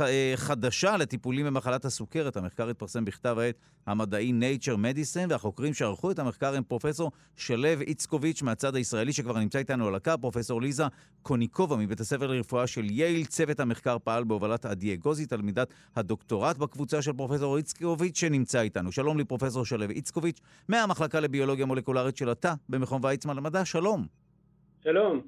טוב, ראשית מפתיע, נתחיל מהבסיס. הרי אנחנו יודעים שאינסולין זה משהו שמיוצר בגוף שלנו בדרך כלל בלבלב, נכון? אותו חומר שאנו זקוקים לו כדי איכשהו לפרק את הסוכר או להכניס אותו בצורה טובה לתאים. נכון, נכון. האינסולין הוא הורמון שהגוף שלנו מפריש בתגובה לעלייה בסוכר אחרי, אחרי אוכל, והוא מאוד מאוד חשוב כי הוא מורה לגוף שלנו להוציא את הסוכר מהדם, וכך רמת הסוכר נשארת uh, קבועה, היא לא עולה. רמת סוכר גבוהה בדם uh, זה משהו מאוד מסוכן, וידוע בעצם רק על תא אחד בגוף שלנו שמייצר אינסולין, הוא נקרא תא בטא, והיה ידוע רק על מקום אחד בגוף שבו התא בטא הזה נמצא, שזה בלבלב. ולצערנו במחלת הסכרת, תאי בטא נהרסים. כתוצאה מכך סוכרתיים נאלצים למדוד באופן קבוע את הסוכר בדם, להזריק אינסולין, בעצם לעשות את כל הפעילות הזאת שתאי הבטא עושים, עושים בשבילנו באופן אוטומטי. כן, ואנחנו שומעים על מחלת הסוכרת כמובן כמשהו שהוא ברמת המגיפה. בואו נדבר על הגילוי שלכם. אז מהו, מה הם אותם תאים שמייצרים דווקא במעי את אותו אינסולין? זה עדיין אותם תאי בטא? זהו, אז, אז, אז קודם כל אני רוצה להגיד שיש כיוון עתידי מעניין בכלל בטיפול בסוכרת שגורס ש, שיכול להיות שבגוף שלנו איפשהו ישנם תאים נוספים, חוץ מהתאי בטא בלבלב, ש, שאפשר אולי לשכנע אותם אה, להפוך להיות תאים שמייצרים אינסולין. במחקר שלנו גילינו שבעצם תאים כאלה קיימים באופן טבעי, אה, רק בשלב העוברי, אה, בכלל במעי, לא בלבלב. אז, אז כאילו, איך, איך גילינו את זה? אנחנו מאוד התעניינו במעי העוברי, כי המעי העוברי הוא, הוא רקמה שבשלב של העובר היא כבר מפותחת מבחינה מבנית, אבל היא לא צריכה לעבוד. זאת אומרת, התאים במעי, יש שני סוגים של תאים במעי, יש תאים שקולטים מזון, יש תאים אחרים שמפרישים הורמונים שמכינים את הגוף לה, להגעה של המזון, אבל לא צריך את התאים האלה בכלל, כי בשלב העוברי כל האוכל בכלל מגיע מהאימא דרך השלייה, אה, ישר למחזור הדם של העובר. אז אנחנו בעצם שאלנו מה, מה הרקמה הזאת עושה בשלב הזה. אה, וכדי לענות על זה, אז אה, השתמשנו בשיטה מתקדמת של אפיון תאים בודדים. בעצם לקחנו רקמות של מעי של עוברים ושל תינוקות שנולדו, ופוררנו אותם לעשרות אלפי תאים בודדים, ומדדנו לתאים האלה את כל המולקולות שלהם, בעצם אפיינו אותם בצורה מאוד מאוד מעמיקה, אה, ואז באמת באופן אה, מאוד מפתיע גילינו שספציפית במעי של העוברים יש אה, תאים שעם כמויות מאוד מאוד גדולות של אינסולין, זו הייתה תת קבוצה של התאים שבכל מקרה מפרישים הורמונים, כלומר היה להם כבר חלק מהפונקציות הנחוצות לשחרור אינסולין, כמו שאמרנו אינסולין הוא הורמון גם כן, חוץ מזה היה להם גם את חיישן הסוכר הייחודי של תא בטא, במיקרוסקופ הם, הם נראו מאוד דומים לתאי בטא, וזה כן, זה מאוד מאוד מפתיע ולא צפוי, אבל נראה שיש שם כמות לא מבוטלת של תאי בטא בשלב העוברי. זה ש... נעלם אחרי הלידה מאיזושהי סיבה. אוקיי, אני מנסה להבין למה זה כך, כי מה? כי, כי פשוט שם התאים, סליחה, שם ההורמון הזה מיוצר ב, בתקופת העוברות, ואז הדברים עוברים ללבלב?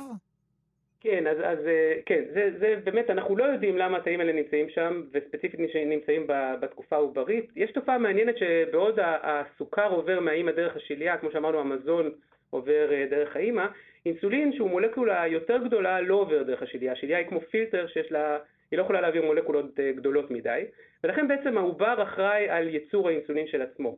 ואני חושב שיכול להיות שבשלבי ההיריון המוקדמים, הלבלב של העובר עדיין לא מפותח מספיק, ואז המעי בעצם מגבה אותו בייצור אינסולין. אה, ויש פה גם עוד תופעה מעניינת שאני רוצה לציין, אנחנו לא מצאנו את התאים האלה בכל העוברים, מצאנו אותם בערך בכ-40% מהעוברים, ואנחנו משערים שיכול להיות שזה יכול להיות קשור לסוכרת הריון, לא היה לנו את האינפורמציה הזאת במחקר, אבל בהיריון הרבה פעמים יש תנגודת לאינסולין באימא, אה, שיכולה להגיע גם לסוכרת הריון, ואז האימא מפצה על זה, פשוט הלבלב של האימא מייצר כמויות הרבה יותר גדולות של של אינסולין, אבל כמו שאמרנו, האינסולין הזה לא עובר לעובר, אז יכול להיות שעצם זה שהסוכר בחלק מהעוברים הוא, הוא עולה קצת, יכול להיות שזה איזשהו טריגר אה, להופעה של, ה, של התאים האלה במעי. ו- גם ו- יכול להיות שבכלל יש איזו פונקציה מקומית, כי אינסולין גם יכול לעודד אה, גדילה של, אה, של, תא, של תאים ברקמה, אה, ברקמה הסמוכה. אז אנחנו לא יודעים מה, מה הפונקציה, אבל, אבל באופן, אה, זה מאוד מרגש אותנו שיש איזשהו מקור אה, חבוי כזה של... אה, אה, של תאים שיודעים לייצר אינסולין, רקמת המין היא רקמה ענקית, ויש לה, לנו כל מיני יתרונות, היא מתחלפת כל הזמן, אנחנו מחליפים את המעי שלנו כל שבוע. וואו. אה, ובעצם יש תאי גזע, יש המון המון תאי גזע במעי, שכל הזמן מתחלקים, וכל שבוע תאי המעי מתחלפים, ו... וזה מאוד מרגש, כי אם אפשר למצוא דרך לעורר את התוכנית הרדומה הזאת במבוגרים, אז, אז יכול להיות שיהיה לנו פה איזשהו מקור, מקור חדש לתאי בטא. אז זהו, אז מה אפשר באמת לעשות עם גילוי כזה? אפשר איכשהו לשכנע את התאים אה, של המעי שלנו לשוב ולייצר, להיזכר בתקופת העוברות ולייצר שוב את האינסולין?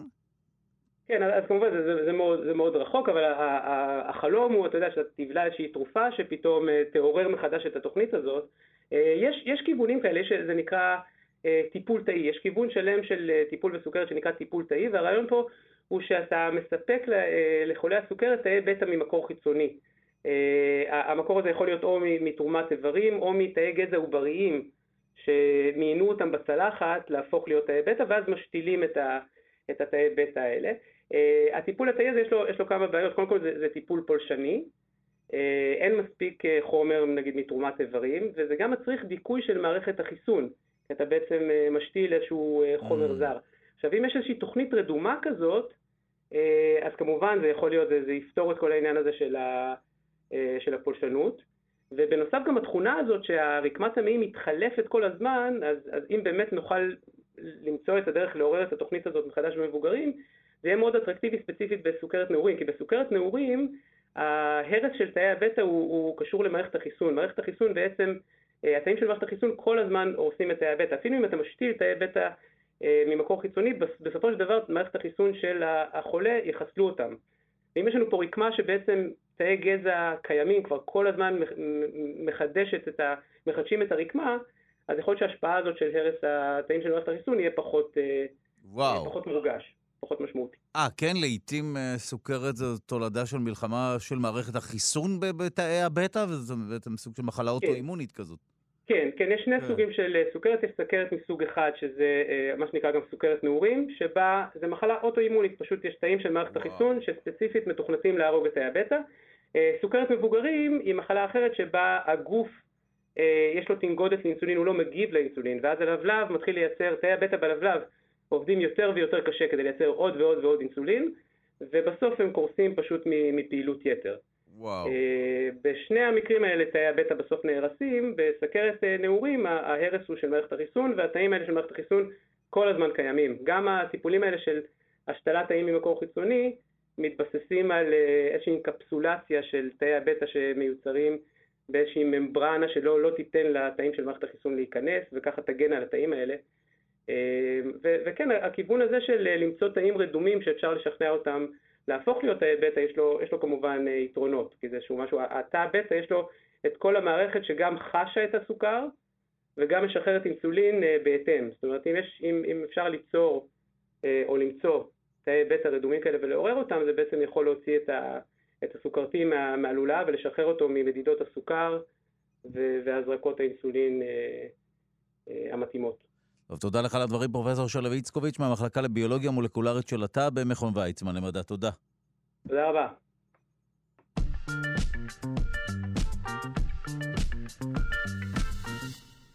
בשנת 2020 פורסמו 94 אלף מאמרים על נגיף קורונה, באופן לא מפתיע. השנה שעוד לא הסתיימה, שימו לב, פורסמו עד כה 126 אלף מאמרים על הנגיף, רק בתחום מדעי החיים והרפואה. מדובר במידע קריטי שעשוי בהחלט לסייע לנו להתמודד עם המגפה הבאה. הבעיה מגיעה מכיוון אחר, אין לנו די משאבים או מספיק משאבים כדי לזקק את כל המידע מהמסות האדירות של המחקרים. אנחנו שמחים לומר שלום לחוקרת הנגיפים, פרופסור רונית שריד מהפקולטה למדעי החיים באוניברסיטת בר אילן. שלום. שלום, בוקר טוב. טוב, אז יש עשרות, אולי עשרות אלפי uh, מאמרים, 126 אלף, uh, זה הנתון שקיבלנו, רק השנה uh, פורסמו שרלוונטיים לנגיף בתחום מדעי החיים והרפואה.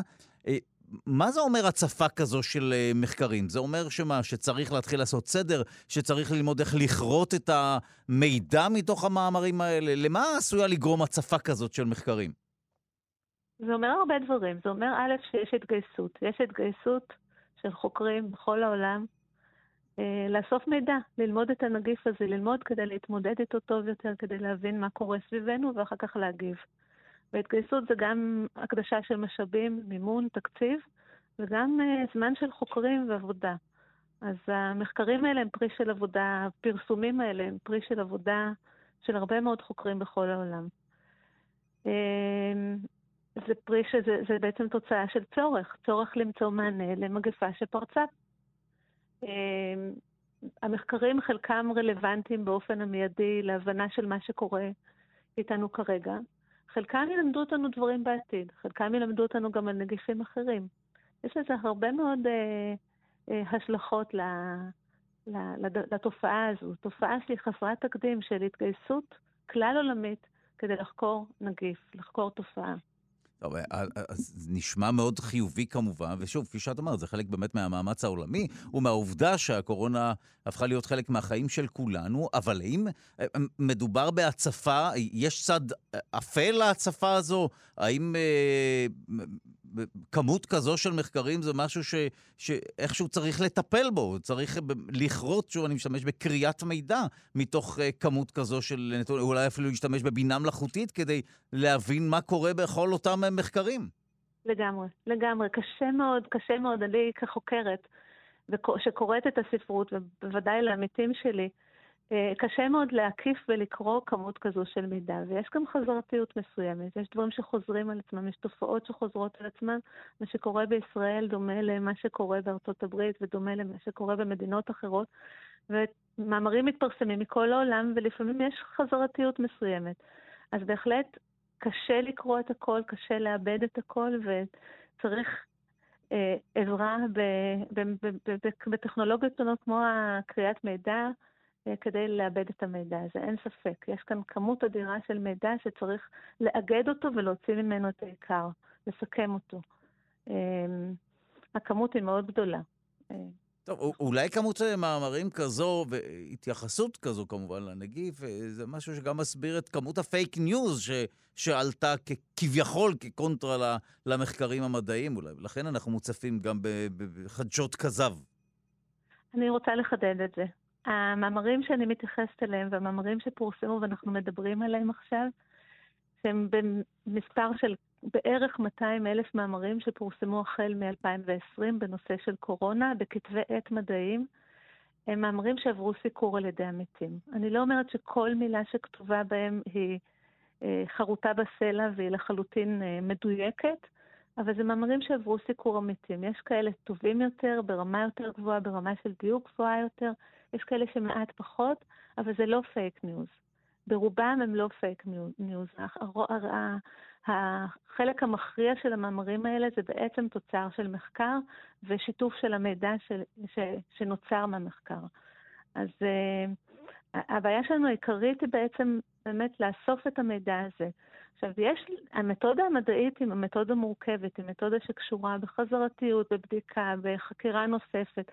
אז אין ספק שהצורך במידע אה, יוצר איזושהי אה, האצה של התהליך של המחקר, שלפעמים יכולה להיות לא מספיק קפדנית, אבל זה לחלוטין לא... לא, לא, אה, אה, לא התכוונתי לכך שמתוך אה, המחקרים האלה יש מחקרי כזב, אבל פשוט כמות אדירה כזאת, היא מסבירה באמת, שוב, אנחנו מדברים על התעסקות באמת בנגיף ששינה את החיים של כולנו וכולי, וכקונטרה לזה אני משער שאנחנו גם מוצפים בפייק ניוז, בחדשות כזב, בתחושה האישית שלי, הרבה מעבר למה שדמיינתי, כי הדברים האלה כן מחלחלים. אבל הנה, את צודקת לגמרי, מדובר במחקרים שבוודאי הרוב המכריע שלהם, אה, לא רק שעבר את הסינון המתאים, אלא הדברים נעשים בתוך כדי פרוצדורה אה, מחקרית וכולי, וזו ההבחנה החשובה ביותר. האם המחקר שאנחנו קוראים הוא באמת יתנהל על פי הפרוצדורה הרפואית וכולי, ואפשר לסמוך עליו, או שסתם מדובר בגבב של שטויות שמישהו כתב. זה משהו שחשוב להדגיש. לתפיסתי כחוקרת, אה, מאמרים שפורסמו בכתבי עת מדעיים עוברים בדיקה על ידי עמיתים. הם לא מתפרסמים אה, רק כי חוקר החליט שהוא רוצה לפרסם אותם. ולכן הם צריכים לעבור איזשהו רף של מתודולוגיה, של בדיקה, של עיבוד מידע, של בדיקה של המסקנות. הם צריכים להיות ברמה טובה. אה, ורובם הם כאלה. אנחנו אמנם מדברים על מסה מאוד גדולה של מחקרים, אבל רוב המחקרים האלה עומדים בסף הזה ש, ש, שמדע דורש. החלק המכריע שלהם. אני לא חושבת שהם המקור לפייק ניוז. פייק ניוז זה איזושהי דלייה אולי של מידע מתוך המאמרים בהוצאה מהקונטקסט הכולל של אותו מאמר מדעי. אז זה מוליד פייק ניוז, כי על פייק ניוז אין לנו איזושהי ביקורת. אין לנו יכולת לחסום אותו ואין לנו יכולת לבקר אותו בצורה רציונלית ובמתודה סדורה והגיונית, כפי שנהוג במדע בעצם. אה, אני, אני מודה לך על השיחה הזו, ואנחנו שוב מתמודדים באמת עם כמות אדירה של אה, מחקרים. שוב, ברובם אה, מחקרים, כמובן, רובם המכריע מחקרים שאפשר לסמוך עליהם. מעניין באמת מה האנושות תעשה עם המידע הזה שהצטבר, והאם אפשר לרתום את המידע הזה למלחמה בנגיף הבא או במגפה הבאה? בהחלט. אני בהחלט חושבת שהתחום הזה של וירוסים, מגפות של וירוסים, הוא תחום שלא קיבל מספיק... אה, משאבים, לא קיבל מספיק תשומת לב מבחינה מחקרית, ואין ספק שמה שאנחנו לומדים כרגע על קורונה ילמד אותנו על הרבה דברים שקשורים במחלות נגיפיות, ולא רק בכלל, לא רק על נגיפים, בכלל על מדע, על הבנה של תהליכים ביולוגיים מאוד מאוד בסיסיים. ההירתמות הזו היא מאוד מאוד משמעותית בכלל, זה נתן איזושהי דחיפה מאוד מאוד משמעותית להבנה של uh, תהליכים שונים שקשורים בהדבקות בנגיפים, וזו דחיפה בסופו של דבר לתרופות ולטיפולים עתידיים. טוב, תודה לך על הדברים, פרופ' רונית שריד, חוקרת בשמחה. נגיפים בפקולטה למדעי החיים באוניברסיטת בר אילן. תודה. בשמחה, שבוע טוב. ביי.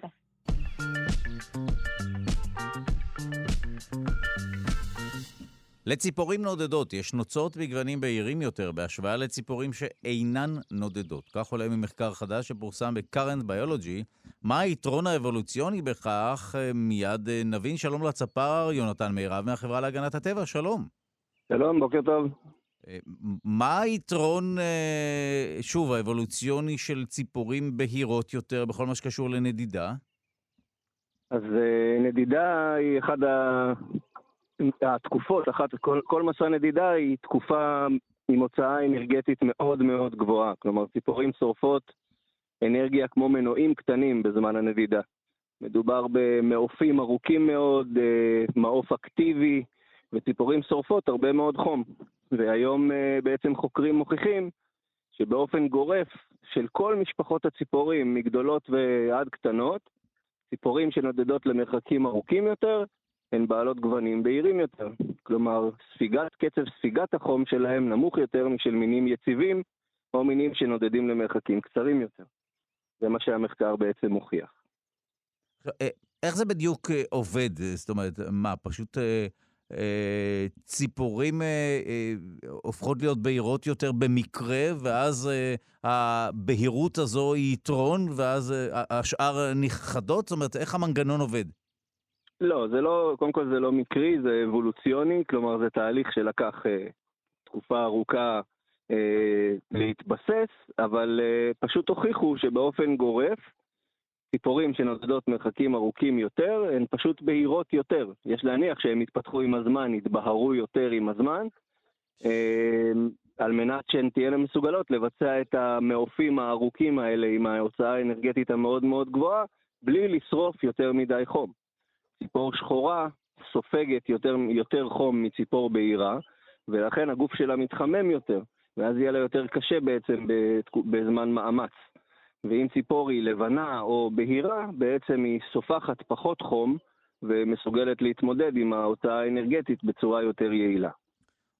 אה, כשאתה מתאר את הנדידה, או באופן כללי כשחושבים על זה, האם זה משהו שהוא, מש... אני משער שהתשובה היא כן, אבל האם זה משהו שהוא משתלם? הרי קשה מאוד לאכול בזמן נדידה, אה, אתה מוציא אנרגיה ו- ו- וכולי, אה, למה זה כל כך הכרחי לציפורים? אתה פה שואל שאלות גדולות מאוד, למה הנדידה בעצם היא הכרחית. נכון. אז, נכון, נדידה זה משהו שמונע מאבות קדמונים, זה משהו שהשתרש בעצם אצל אה, מינים מסוימים, אה, אתה יודע, לפני עשרות אלפי שנים, ובעצם אה, לאורך זמן ציפור לא יכולה להישאר בחבלי, בחבלים הצפוניים כשהטמפרטורות מתחילות לרדת וכשהיום מתחיל להתקצר. אין לה בעצם מספיק זמן במהלך היממה בשביל למלא אחר הצרכים האנרגטיים שלה, ולכן היא חייבת לנדוד. אז זה בעצם ברירת המחדל הראשונה, היא לעזוב את השטח ולנדוד דרומה. אמ, ובשביל לעמוד במסע הזה, אז ציפורים התפתחו בכל מיני, אה, פיתחו כל מיני מנגנונים בשביל להקל על עצמן את המסע הזה. אבל זה עדיין שלב מאוד מאוד אה, אה, טעון ומאומץ בחייה של אה, ציפור נודדת. מדובר במסעות ארוכים מאוד, אה, עם הוצאות אנרגטיות בלתי נגמרות, וציפור חייבת בעצם אבולוציונית לפתח מנגנונים בשביל להקל על עצמה במסע הזה. יש עוד בעלי חיים שנוקטים באותה גישה, או זה משהו שהוא ייחודי לציפורים? אמ, קודם כל אנחנו רואים שפרוקי רגליים, אה, פרפרים, שפיריות, גם נודדות, שזה באמת אה, משהו מדהים שאולי נדבר עליו בפעם אחרת, אבל אה, בעיקרון רוב המעופפים בעצם מסוגלים לנדוד. ישנה גם נדידה אצל יונקים, נדידה בפורמטים קצת שונים, אבל אצל ציפורים אה, וחרקים זה בולט ביותר. כלומר, ממש צריך לשנות חבלי אורך בשביל להגיע למקומות בהם היום עדיין ארוך מספיק בשביל שהציפור תוכל בעצם לעבור את היום ולמלא אחר הצרכים האנרגטיים שלה. טוב, עכשיו, כשאנחנו אה, אה, אה נמצא מול המחקר המקורי וכולי, אה, איזה, באילו ציפורים אה, המחקר עוסק? כי אני משער שיש ציפורים שהצבע שלהם לא משתנה למרות הנדידה. אמ, נכון, אבל אנחנו רואים, מה שמעניין במחקר הזה, שהם בעצם נעזרו uh, ב database שנקרא Handbook of the Birds of the World, שזה ספר בעצם שכולל את כל מיני הציפורים בעולם. הם בעצם פיתחו איזושהי נוסחה של uh, גוון, הם דירגו בעצם uh, מ-0 ועד 100, כש-0 מדובר בציפור uh, שחורה, כהה, ו-100 מדובר בציפור לבנה. ועל הסקאלה הזאת בעצם הלבישו אה, כמעט את כל מיני אה, הציפורים שבעולם, שזה מעל עשרת אלפים מינים שונים, והם ראו שבאופן גורף, אם הולכים לפי הנוסחה הזאת, רואים שלא משנה אם מדובר בציפורים קטנות יחסית או ציפורים גדולות יחסית, מינים שנודדים, ובמיוחד נודדים למרחקים ארוכים, באופן כללי בהירים יותר אה, מקרובי המשפחה שלהם בעצם שנודדים למרחקים קצרים יותר. כלומר, האבולוציה כבר עשתה את העבודה וסיווגה בעצם את הנודדים כבהירים יותר. Mm. זה באמת uh, מרתק, כי זה מקיף בעצם את כל משפחות הציפורים, ולא רק uh, מתייחס לקבוצה מסוימת. האם uh, ציפורים שאינן נודדות הן צבעוניות יותר? אני מנסה להבין, כי ציפורים הרי זה בעל חיים מהצבעוניים שיש סביבנו, ובדרך כלל נודדות הן כזה שחור לבן אפור, לא? או שאני טועה? אמ, אתה לא טועה, אבל אתה גם לא צודק במאה אחוז, קשה מאוד להגיד את זה באופן גורף. זה, כן את זה רואים... אפשר להגיד על כל אמירה של כל איש תקשורת. מה שאמרת עכשיו זה בדיוק זה. אוקיי. אבל uh, אנחנו כן רואים, השאלה שלך מעניינת, כי מינים טרופיים... כן, שחיים... זהו, אנחנו חושבים על ציפורים כמשהו צבעוני בצורה יוצאת דופן. נכון מאוד, ובאמת uh, באזורים טרופיים, uh, אם זה נגיד מרכז אמריקה, צפון דרום אמריקה, אפריקה קרוב לקו המשווה, אז רוב המינים שם אינם מינים נודדים, הם מינים יציבים, ובאמת הם מינים צבעוניים. אז כן, יש איזה פה איזושהי, יכול להיות שאתה יכול להגיש שאלת מחקר אה, נוספת למחקר המשך, כי זה באמת אה, אה, דבר מעניין לראות שבמקומות שבהם, באזורים הטרופיים האלה ציפורים כמעט ולא נודדות, וציפורים במקומות האלה הן באמת צבעוניות ומרשימות יותר. אז יכול להיות שבאמת יש פה, עלית פה על עוד איזה משהו. מאוד מסקרן. יכול להיות שציפור פתאום תתחיל לנדוד? זאת אומרת, ציפורים שלא נדדו פתאום תסגל לעצמה את ההתנהגות הזו, או שזה כבר לא קורה? אה, זה כבר לא קורה בתקופתנו, לפחות, אתה יודע, אבולוציה זה משהו שלוקח אה, תהליכים שלוקחים הרבה מאוד שנים.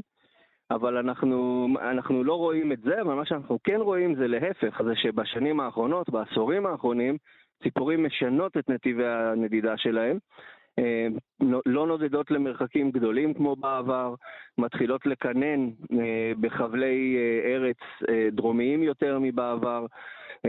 זה כנראה קשור לשינויי האקלים, לאותו, אתה יודע, לאותו דבר שמקיף אותנו, משבר האקלים וכולי. אנחנו רואים שציפורים וגם בעלי חיים נוספים כבר עושות, עושים התאמות שונות. שככל הנראה זה קשור לזה, לאותם שינויי אקלים, אבל אנחנו צריכים עוד איזה עשור שניים של מחקר בשביל באמת אה, לוודא אה, את הסיבות המוחלטות לשינויים האלה. אז אה, ציפורים לא היום בעצם תחליטנה, אוקיי, אנחנו צריכים לנדוד, אבל אנחנו כן רואים שמינים נודדים כן משנים את נתיבי הנדידה קצת. טוב, תודה לך על הדברים. הצפר יונתן מירב מהחברה להגנת הטבע. תודה. בשמחה, יום טוב, ובהצלחה בהמשך, דודו. תודה רבה. Thank you. תודה.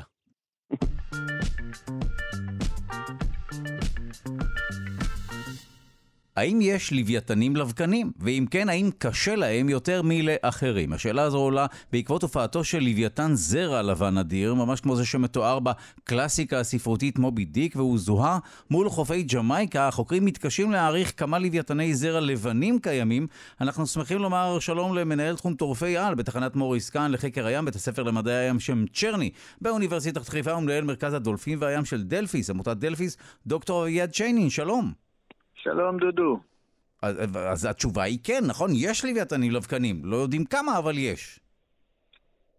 כן, אה, אה, דרך אגב, לא יודעים כמה, במאמר זה נאמר לגבי כמות הראשתנים בעולם, שזה באמת mm. זה יונק ימי שצולל לעומק וקשה לחקור וקשה לספור אותו.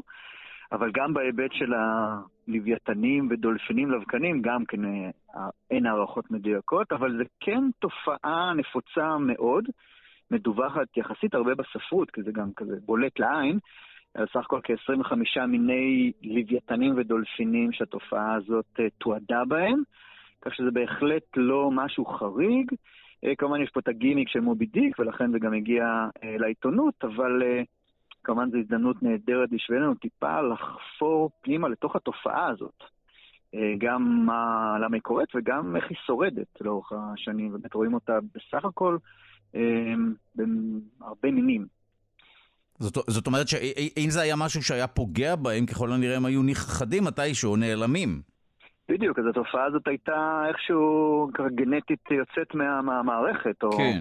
אה, אבל עובדתית אה, רואים את זה, זאת אומרת, זה לא מאוד נדיר, ולכן אה, באמת מעניין איך היא שורדת, ויש לי כמה מחשבות לגבי זה.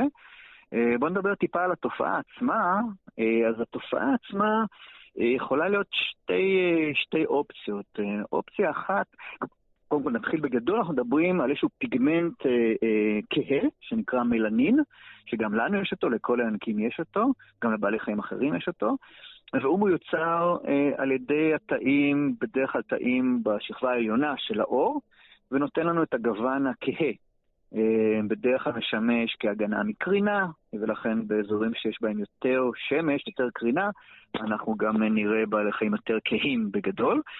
אה, וכאשר הוא חסר, אז זה יכול להיות או בעיה גנטית, שבאמת החומר שמייצר את הפיגמנט, החלבון שמייצר את הפיגמנט, לא פעיל מאיזושהי סיבה, ואז באמת הבעל חיים יהיה אלבינו לחלוטין, לבן לגמרי.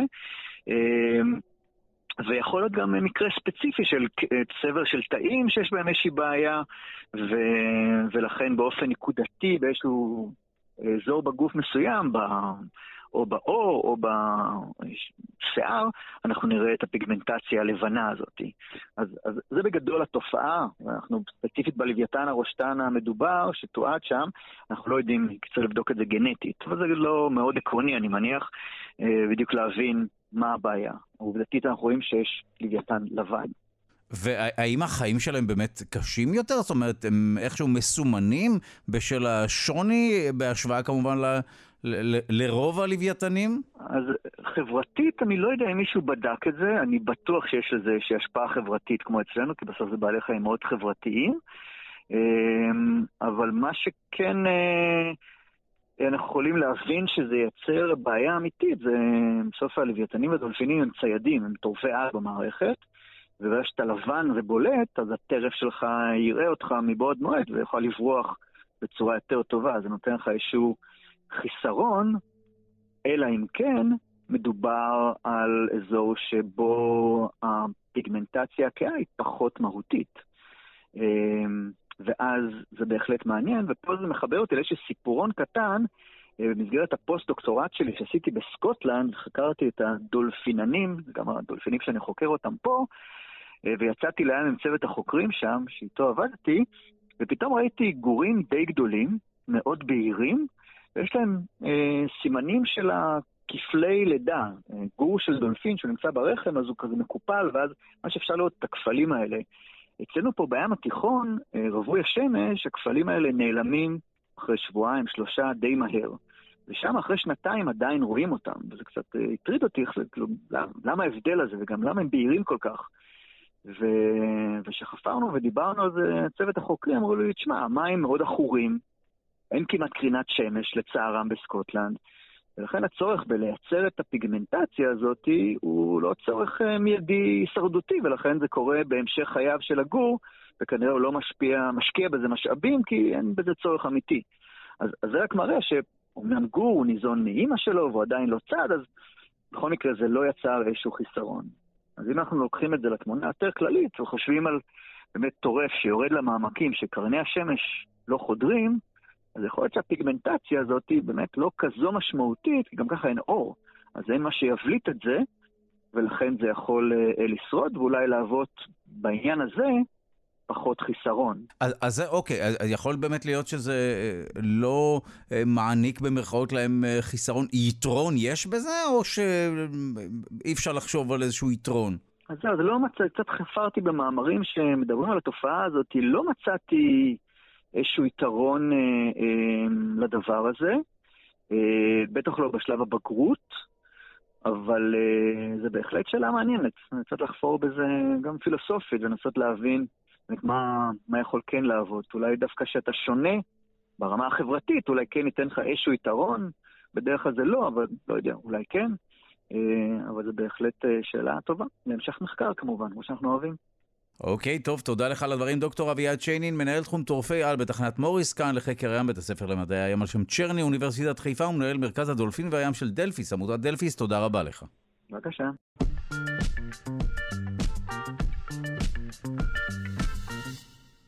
וכעת הפינה מספרת הסיפורים, פינה שבה נביא לכם בכל שבוע סיפור עמים מעניין ממאגר הסיפורים של שרון אביב, מספרת הסיפורים מנהלת מרכז גולם, המרכז הרב-תחומים למספרי סיפורים. קחי את זה מכאן, שרון.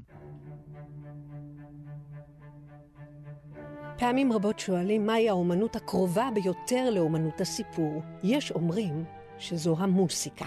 זה מזכיר לי סיפור שמגיע ממצרים, סיפור שמתחיל בנער אחד. הוא היה נער פשוט, הוא חי בכפר עני.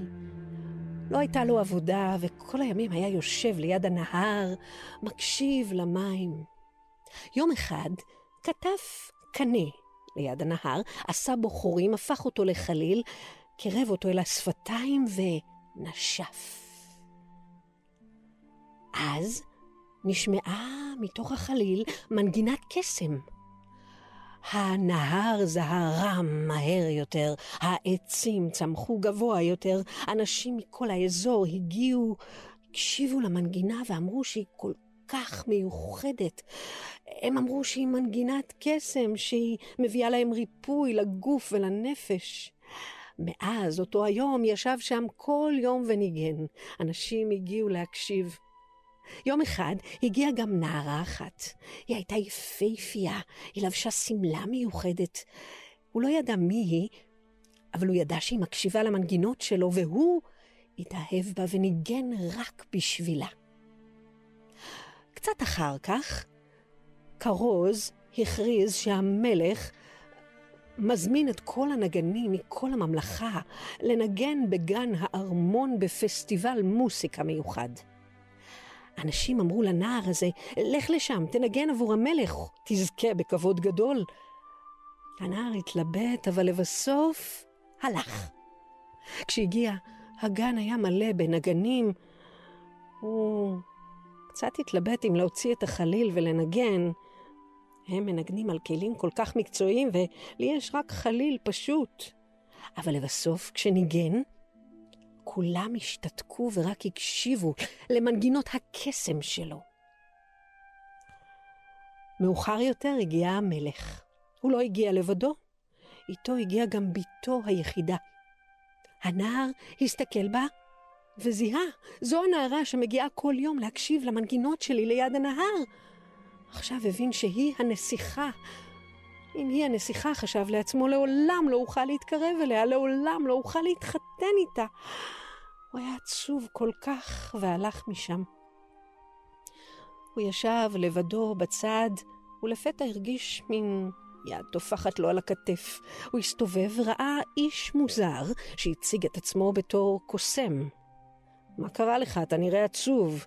נכון, אמר הנער, וסיפר לו את כל הסיפור שלו. אה, אמר הקוסם, אני אוכל לעזור לך. אני אוכל להפוך אותך לאביר שחור, בעל סוס שחור, איש עשיר ומכובד. אתה תוכל להתחתן עם הנסיכה, אבל אני אבקש ממך משהו. אתה תצטרך לתת לי את החליל שלך. בסדר, אין בעיה, אמר הנער. ועוד דבר, אמר הקוסם, אם אני משנה אותך, עליך לזכור שלעולם לא תוכל לחזור להיות מי שהיית. לעולם לא תוכל לחזור להיות הנער שאתה. בסדר, אמר הנער, אני מסכים. והם הלכו משם ונעלמו מעבר להרים. חלפו שבע שנים. הנסיכה בגרה והגיעה לפרקה, והמלך החל לחפש לה חתן. או אז פרצה לפתע מלחמה בין הממלכה הזו והממלכה השכינה. המלך הוביל את הצבאות דרך המדבר, הקרב היה ארוך וקשה, ובסופו היה נדמה שהצבא השכן עומד להביס את צבא המלך. המלך היה מיואש, הוא ממש ראה איך הוא עומד לאבד הכל. אבל לפתע פתאום הופיע מעבר להרים אביר שחור, על סוס שחור הוא שלף חרב שחורה ונכנס ישר לאמצע הקרב. הוא הביס את צבא האויב. הם ברחו, והמלך ניצל. המלך היה עמום. הוא הודה על האביר השחור והזמין אותו אל הארמון. שם נתן לו מתנות רבות, והגיש לו מאכלים ומשקאות. אתה איש חשוב, יקר ומכובד, אני אתן לך כל מה שתבקש. והאביר השחור אמר, אה, מלכי, בינינו אני לא זקוק למתנות. יש רק דבר אחד שהייתי רוצה לבקש, אם אפשר. שמעתי שיש לך בת, ושאתה מחפש לה חתן. נכון, אמר המלך, זה רעיון מצוין, והוא מיד קרא לנסיכה ואמר לה, בתי היקרה, מצאתי לך את החתן הטוב ביותר, זה האיש שהציל אותי בקרב. הנסיכה הביטה באביר השחור, הביטה באביה המלך, ואז הסתובבה וברחה החוצה אל הגן. אני מצטער, אמר המלך, אני לא יודע מה קרה לה, אבל האביר השחור ביקש רשות ללכת ולדבר איתה. הוא הלך אחריה, הוא חיפש אותה בכל הגן עד שמצא אותה ליד שיח הורדים. שם עמדה מתייפחת, בוכה. נסיכה יקרה, מה קרה לך? שאל האביר השחור. הנסיכה הסתובבה ואמרה לו, תראה, אם אהיה חייבת אתחתן איתך, אבל לפני כן אני מוכרחה לספר לך סיפור. אתה מבין, כשהייתי צעירה, הייתי נוהגת ללכת לאורך הנהר, לשבת שם ולהקשיב למנגינות קסומות שניגן נער אחד על החליל שלו. אני התאהבתי בנער הזה, ונשבעתי לעצמי שלעולם לא אתחתן עם איש מלבדו. אם אהיה חייבת אתחתן איתך, אבל דע לך שליבי תמיד יהיה שייך לנער ההוא. האביר השחור הקשיב לדברי הנסיכה, וזכר את מה שאמר הקוסם. אם אני משנה אותך, לעולם לא תוכל לחזור להיות מי שהיית. וכאן יש לסיפור שני סופים. בסוף המקורי, האביר השחור מבין שאין מה לעשות. הוא בחר את הבחירה שלו, ועכשיו נפרד מהנסיכה, נפרד מהארמון, והלך לדרכו, ואיש מעולם לא ראה אותו יותר. אבל עם השנים, כשסיפרתי את הסיפור, ראיתי שיש צורך למצוא לו אולי סוף קצת יותר אופטימי. ואז יצרתי את הסוף הבא. האביר השחור פנה לנסיכה וסיפר לה את כל הסיפור שלו. הוא אמר לה, אני הנער ההוא, זה אני, גם אני התאהבתי בך ורציתי להתחתן איתך ולכן הפכתי את עצמי לאביר שחור. והיא אמרה, אני לא מאמינה לך, אתה לא דומה לו בכלל. אבל אז הוא אמר לה, את יודעת מה? אולי תוכלי להביא לי חליל? היא רצה אל הארמון והביאה מחדר המוסיקה חליל ני פשוט. הוא קרב אותו אל השפתיים, עצם את העיניים ונשף. ואז, מתוך החליל, נשמעה שוב מנגינת הקסם. הנסיכה הקשיבה למנגינה וידעה שזה הוא. הדרך משם אל החתונה הייתה קצרה. יש אומרים שהם חיו באושר ובאושר, ואם הם לא מתו, אולי הם חיים עד עצם היום הזה, בין מנגינות קסומות, ארמונות וגנים פיליים. וגם אנחנו יכולים למצוא בכל רגע בחיים את הצליל הקסום שיעשה לנו את היום. אז ספרו סיפור טוב השבוע. אתם יודעים, סיפורים טובים נשארים לתמיד.